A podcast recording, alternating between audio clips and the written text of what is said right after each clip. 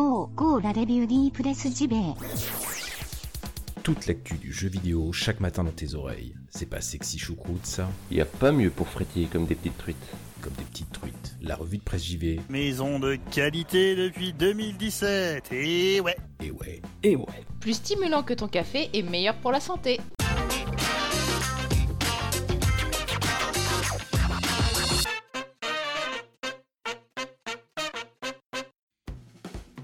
Nous sommes le 22 janvier 2019, mardi plus précisément. Bienvenue, bienvenue dans la revue de presse JV, votre podcast quotidien qui vous parle de jeux vidéo chaque matin.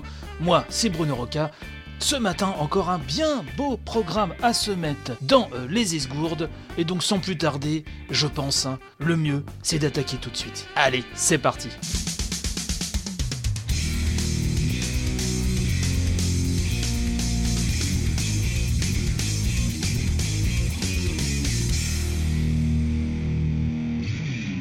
Hier, nous avons fêté les 20 ans de Super Smash Bros. Vous n'êtes pas sans ignorer, chers amis, que la version Ultimate, hein, donc sur Nintendo Switch, fait un carton intergalactique. Je vous en ai parlé maintes et maintes fois dans cette émission, ça bat des records, c'est la folie, les gens sont complètement dingos de ce jeu. Bref, champagne et cotillon pour euh, Nintendo. Et sur justement Nintendo Différence, toujours par le très prolifique Klaus, on nous parle donc de ses 20 ans de Smash Bros. On nous rappelle donc hein, que le premier euh, volet est sorti donc il y a 20 ans au Japon sur Nintendo 64. Est-il besoin de le rappeler? Et donc, on nous explique qu'afin de célébrer le 20e anniversaire de la saga, il n'y a pas, bon, de grandes surprises à prévoir. Ceci dit, la sortie du jeu, de la version Ultimate en lui-même, est, je pense, le plus beau cadeau que l'on peut faire aux fans de Smash Bros. Mais euh, Nintendo, hier, donc, a célébré euh, les 20 ans de la série sur Twitter avec surtout un message du créateur Masahiro Sakurai, le papa de la saga Smash Bros, et aussi de son héros Kirby. hein. Je rappelle que Sakurai est également le papa de Kirby. D'ailleurs, petite parenthèse, ce qui est marrant, c'est que on le voit bien en évidence sur la boîte donc qui a été postée hein, euh, sur Twitter, euh, la boîte du premier euh, Smash Bros, donc dans sa version japonaise sur N64. Est-ce qu'il faut également rappeler que dans la version Ultimate, dans le mode scénario, il n'y a que Kirby qui en réchappe et c'est lui au début qui doit aller sauver un petit peu tous les héros. Bref, on sent que Sakurai a gardé un attachement assez particulier à son Kirby, et j'ai envie de dire c'est heureux, puisqu'ici à la maison, Kirby est une star, oui, je le dis. Bref, Masahiro Sakurai, nous dit Nintendo Différence, se dit extrêmement heureux, même si le développement de chaque jeu a été très très très dur pour lui, on sait que physiquement à chaque fois il prend, très cher.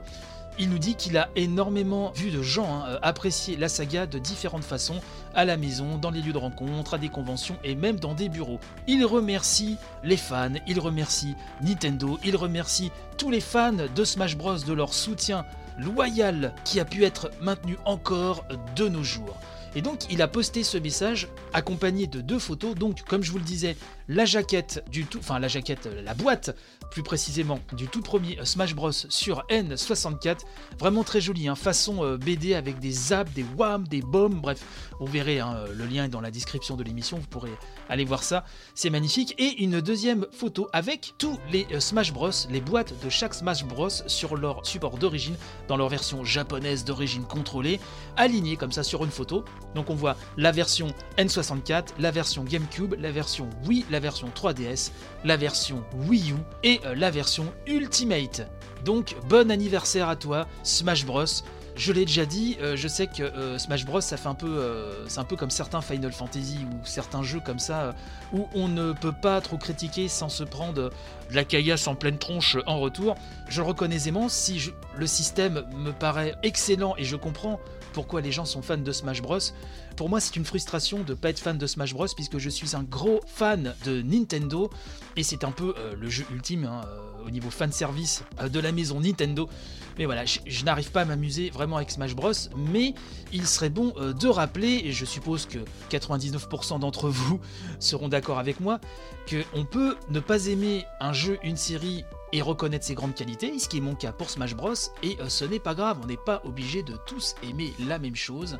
Tant que ça se fait dans le respect de son prochain, j'ai envie de vous dire, eh ben tout va bien. Voilà, je suis un peu triste de pas adhérer à Smash Bros. Alors on me dit qu'il faut s'entraîner énormément, qu'il faut prendre du temps, etc. Malheureusement, je n'ai pas de temps et le ressenti que j'ai manette en main Smash Bros, c'est à chaque fois le même. J'ai beau y passer 2, 3, 4 heures, je n'ai pas envie de continuer, ça ne m'amuse pas du tout. Mais euh, ne vous inquiétez pas, chez nous, euh, j'ai le fiston qui est archi fan, il a débloqué je ne sais pas combien de personnages, il est à fond dessus, donc vous voyez, l'honneur est sauf quelque part. En tout cas, bon anniversaire Smash Bros. Et euh, Monsieur Sakurai, chapeau bas et reposez-vous un petit peu parce que je pense que vous en avez grandement besoin.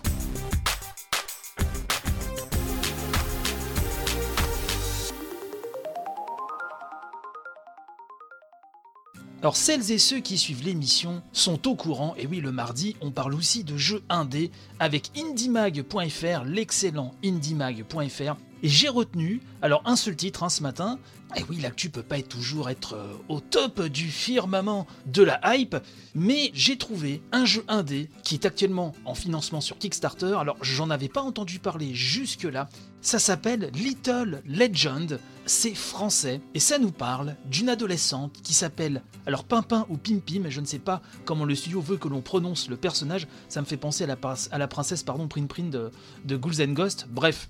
Donc Pim Pim est une adolescente, nous dit-on, nous explique IndieMac.fr en tout cas, vivant avec son père adoptif dans une auberge en tant que serveuse. Si sa vie semble être banale, elle possède en réalité, attention, des capacités magiques qui la pousseront à s'interroger sur son passé. Donc c'est un jeu d'aventure en 2D vu de profil qui nous mettra aux commandes donc de euh, Pim Pim qui part à la découverte du monde pour retrouver ses origines. Au niveau du pitch, on nous dit qu'au cours de son voyage, il faudra utiliser sa maîtrise de la magie pour se frayer un chemin, notamment en utilisant les éléments présents autour d'elle pour créer de nouveaux sorts ou même invoquer des compagnons de route. Au cours de son périple, nous dit le brave indiemac.fr, il faudra également gagner de l'argent pour se nourrir, ce qui nécessitera de vendre quelques clichés de jolis panoramas de son voyage, ou encore de vendre des talismans dont elle devra choisir les composants avec ceux trouvés en cours de route.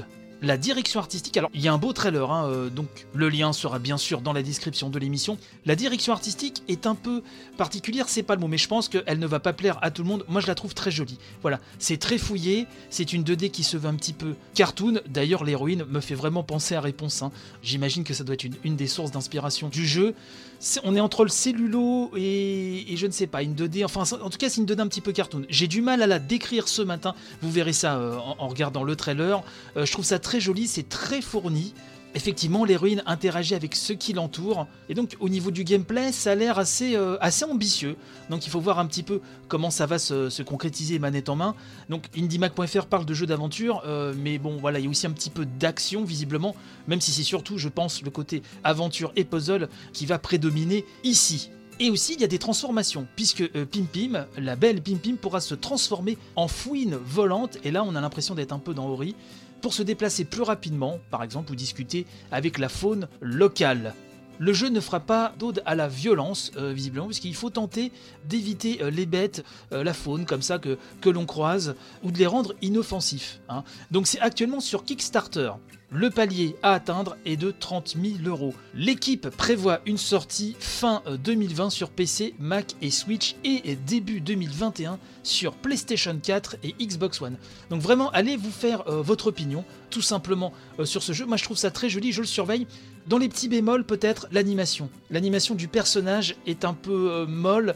Quand elle se déplace, ça fait un peu... euh, quand elle court, en tout cas, ça fait un peu poussif. Alors qu'avec la fouine volante, euh, ça paraît tout de suite plus dynamique. Il y a des panoramas vraiment magnifiques. Bref, allez vous faire votre idée. Mais en tout cas, je vais surveiller ce projet de très très près.